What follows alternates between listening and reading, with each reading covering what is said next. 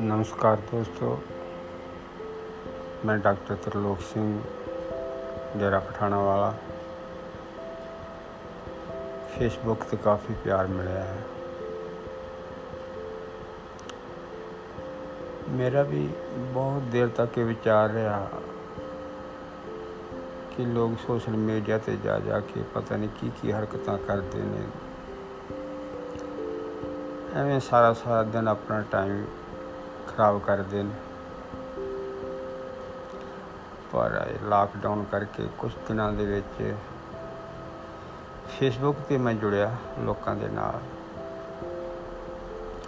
ਜੋ ਕੁਝ ਮੈਂ ਮਹਿਸੂਸ ਕੀਤਾ, ਉਹ ਆਪ ਜੀ ਨਾਲ ਸਾਂਝਾ ਕਰਦਾ ਹਾਂ।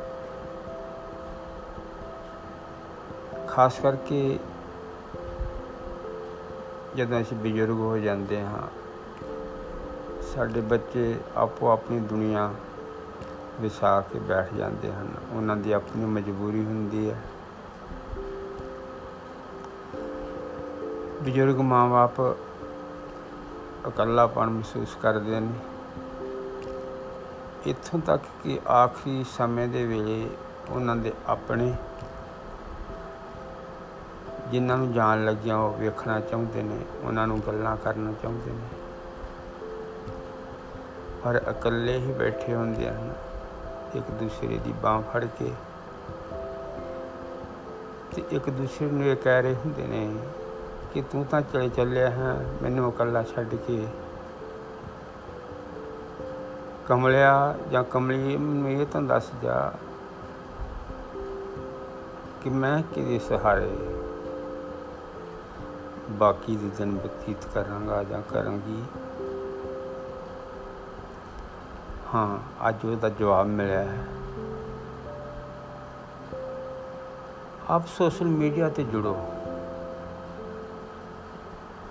ਕਈ ਪ੍ਰਕਾਰ ਦੇ ਲੋਕੀ ਨੇ, ਪਰ ਤੁਸੀਂ ਉਹਦੇ ਵਿੱਚੋਂ ਜਿਹੋ ਜਿਹਾ ਤੁਹਾਡੇ ਵਿਚਾਰ ਨੇ, ਉਹੋ ਜਿਹੇ ਚੁਣ ਕੇ ਆਪਣਾ ਗਰੁੱਪ ਬਣਾਓ।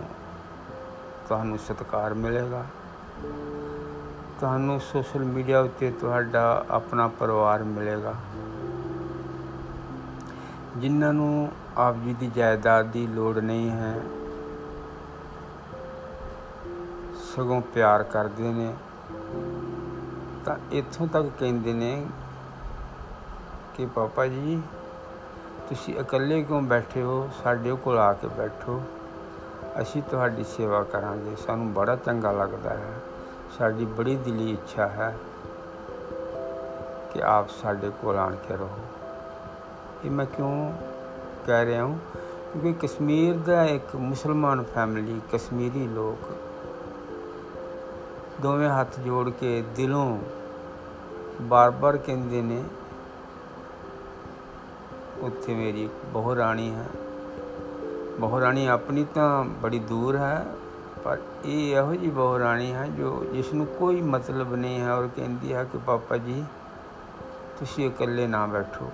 ਸਾਡੇ ਕੋਲ ਆ ਜਾਓ ਕਸ਼ਮੀਰ ਵਿੱਚ। ਅਸੀਂ ਤੁਹਾਡੀ ਸੇਵਾ ਕਰਾਂਗੇ। ਤੇ ਸਾਨੂੰ ਬੜਾ ਚੰਗਾ ਲੱਗੇਗਾ ਤੇ ਮੈਂ ਮਹਿਸੂਸ ਕੀਤਾ ਕਿ ਖੂਨ ਦੇ ਰਿਸ਼ਤੇ ਤਾਂ ਆਪਣੀ ਜਗ੍ਹਾ ਹੁੰਦੇ ਨੇ, ਪਰ ਇਹਨਾਂ ਰਿਸ਼ਤਿਆਂ ਦਾ ਕੁਝ ਅਲੱਗ ਹੀ ਸਵਾਦ ਹੈ। ਚੱਖ ਕੇ ਵੇਖਣਾ ਦੋਸਤੋ।